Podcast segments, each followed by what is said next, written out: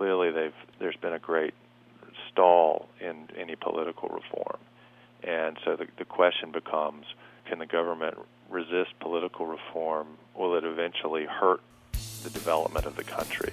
Hi, this is CDT ChinaCast, a production of ChinaDigitalTimes.net.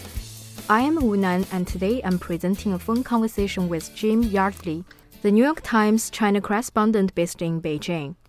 Yardley has been writing for the New York Times for nine years, and he's been in China for over three years.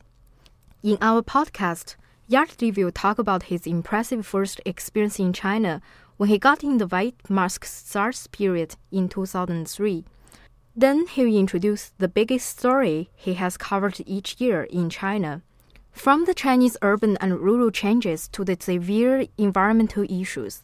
Especially, he took a six week trip this year to track the Yellow River and see the vast conflicts between the economic development and the damage to Chinese traditions and the environment in this area. More than this, he'll speak of the stories he did about China's legal system with another New York Times reporter, Joseph Kahn, and the article won the year 2005 Pulitzer Prize. When did you come to Beijing, and what's your first impression? Actually, I'd never been to China before I got this job, and I was very interested in China because it was a, a great story. You know, there was so much change going on here, and there was it was obviously such an important place and had such a large role in the future of, of the world, really. And I just thought it was a great story, and, and the, the uh, enormous social change underway was interesting to watch. And so I I did a little bit of language training in the United States, and I came over I believe it was March or April of 2003 to look for a place to live. And by complete coincidence, it was the week of SARS. Right. And my second day was the day that they had the big press conference. And I remember when I arrived, maybe 10% of the people were wearing masks. And when I left, I'd say everyone was. And there was everyone was sort of in a state of panic because they didn't really know what was going on. And they were also angry because they real the government had admitted that it had lied. You know that initially it said Beijing did not have a SARS problem, and when in fact that it did. It's a very interesting first time to be here, and uh, and you know it was. The whole city was sort of tense, and then I eventually moved here with my family in August of 2003, and by then SARS was not really a problem, and um, it was just very you know to move here as a newcomer was exciting and a little overwhelming. You know, you move to a, a different country and a different culture. You're trying to uh, get a sense of things. But I, I've now lived here long enough that it feels like my my home. It's where I live. my children all think they're Chinese. Well, they're, my third child was born here, and two, and my second child is four, and he um, spent almost all of his life here. And then my daughter is seven, and they all speak much better Chinese than I do. They're uh, very funny little kids. They'll be devastated when, we have to move one day. How did the New York Times set up its office here? We have two people here in Beijing. We have Joe Kahn, who is the bureau chief, and we have myself. And then we have two people in Shanghai. We have Howard French and we have David Barboza. And then we have uh, a person in Hong Kong, uh, Keith Bradsher. And so that's actually a lot. I mean, China's obviously got over 1.3 billion people, so you know that's not nearly enough people to cover China. But for an American publication, it's actually quite a lot, and we have to we sort of share who gets to do what. So um, China sort of presents interesting challenges for a reporter because it is uh, it doesn't have what we would classically define as, as breaking news. And if you're in the Middle East, there's a, there's bombings and violence and daily occurrences that we, we have to write about. Or there are elections, and you know the political process is more open, and so we spend a lot of time covering that. In China, the political process is almost completely closed, and uh, the sort of you know demonstrations that do happen are usually out in rural areas and hard to predict when they'll see. So it, it, the, the, what we would classically define as breaking news doesn't happen as much here, and yet China is inherently uh, one of the most important stories in the world, and it's changing every day. So we have to figure out ways to cover it, and, and one of the things that we've done, Joe and I have done, is try to take a thematic approach. We figured it's such a big story that we wanted to look at what we thought were some of the fundamental issues and domestic issues and affecting China. Can you talk about in each year what was the biggest story you covered and how? The first year, in 2004, Joe and I did an eight-part series about inequality, and in particular the difference in life between rural and urban. And it was sort of an examination of where Chinese society was a quarter century after reform and opening, and it basically just showed how rural people, particularly peasants, were really falling behind compared to what was going on in the cities, and we looked at it from a lot of different uh, perspectives.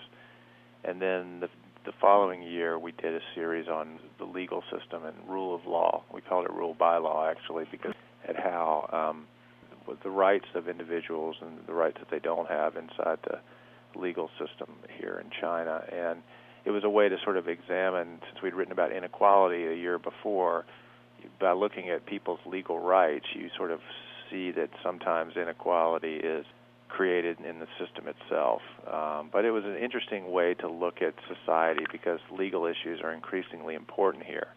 Uh, the government has made it a point that to, to talk about rule of law, to talk about its need for a good, strong, uh, fair legal system. It wants it wants people to believe in the legal system because it's a way to arbitrate disputes and uh, it's a way to give a sense of uh, legitimacy. And so it, it creates a puzzle for the government, though, because in order to have a sort of independent legal system, you have to have more political checks and balances and a, and a, a more autonomous court system, and and uh, the, the government is often reluctant the, to do certain steps that would give the system more autonomy. Certainly, there has been a great deal of reform, and Chinese legal reformers should get a lot of credit. They're doing really hard work, um, but the system has a long way to go. What about the year 2006? Do you have any big story? I focused a lot on the environment, which is a, a big problem here. I spent about six weeks this summer traveling almost the entire length of the Yellow River. I started up in Qinghai province at about 5,000 meters and these two ancient lakes that are sort of the source of the river, and I've followed it through Gansu and Ningxia mm-hmm. and Inner Mongolia, then Shanxi and Shanxi, and then down uh, through Henan into Shandong. And we just sort of along the way, we uh, I traveled with a couple of other people. We just saw the the tremendous pressures bearing down on China. Um, you know, China is such a big place, and it needs so many resources and and I think the outside world looks at China and is both sort of sees it as a real potential business opportunity to do deals, but also as sort of a, poten- a rising threat that they need so much oil and they need so much concrete and they need so much everything, and you know, well, how will that impact the rest of the world? And so, usually the way people look at China is what does its appetites mean to the, to our country or to any country. Mm-hmm. But if you travel the river, what you sort of see is all the tremendous pressures bearing down on China. I mean, they have a a really difficult task that they're trying to accomplish. You know, they have certain people. I literally started the trip with nomads living in tents, and I ended up with a lady in a high-rise apartment with a flat-screen television and a laptop computer, and it just shows you that you know the different levels of development that exist in the country. It's uh, mm-hmm. really quite remarkable. I mean, it's you, there's so much you can be in one place. You can be in the 21st century, in another place you can be in the 16th century. It's uh, such a fast place. One article you did about China legal system in 2005 won the Pulitzer Prize. Can you talk about this article? I think the reason that the legal issues have become so important here is because society is changing dramatically. It's moved from a planned economy to more of a market-driven economy. You have, you know, an expanding private enterprise here, and you know, you just have so much going on. You need rules that are reliable that people can depend upon, and laws. And business wants to have sort of a fair legal system that when disputes arise, it can get sort of just treatment. And individuals want, you know, to be able to. I mean, people now are being. There's a huge real estate boom in the country, and people are buying apartments. but they want to know that they're sort of they have legal protection, and so they look to a legal system. And the government encourages this because they want people to believe in the legal system because it more and more people in China are conscious that they have rights, they have constitutional rights, and the divide between what rights they actually have and what rights they think they have is kind of an interesting one. But this question over legal rights and individual rights rooted in the law is, is pretty fundamental here. And uh, it rises out of uh, all of the, the development that's been going on in the country. As if we if they don't set up a coherent legal system, it will be very difficult for the development of the country to continue because affluence to some degree depends on uh, a reliable set of laws and rules to, that everyone abides by. And but then the, the key point is, as of yet, the government still seems to largely be above. I mean, the, the Communist Party actually, not the government, but the Communist Party uh, is largely above the law, and that is uh, that's a, a fundamental in the U.S. and in other countries. The sort of law is, is preeminent, uh, but here the party is preeminent. So, what do you try to tell us from this article? Well, we just wanted to explore the, the mm-hmm. legal system um, and what where where it stood and how it was being used. And we we mostly did it in criminal cases, although we did a few other examples. My Joe wrote a story about a businessman. You know, he'd gotten into a business dispute and uh, been arrested. You know, but by but not so much by the police, but by the other company. And it was just sort of a, a, a window and the risks you can take um, in business. I, I did a piece about the environment and how environmental law in China, new environmental laws, calls for public hearings on big projects, big water projects and dam projects, and how officials had had not yet done that, and, all, and the efforts of NGOs and others to force the government to, you know, abide by its own laws. And so, you know, that that the law is the centerpiece of of social change in China. I mean, because uh, people try to use the law to expand individual rights or to, you know, restrain further restrain the power of government. Same's true in America. You know, it's just uh, here the setting is different. But um, so uh, we we we wanted to explore that. We also have a had a situation here where our one of our researchers had was put in prison and we sort of were seeing firsthand the legal system, and so we felt that it was a, a very significant journalistic a subject to look at journalistically. So that was also motivated us. Do you think that one day China would also change from law by rule to rule of law? I think there are plenty of people here that want something like that.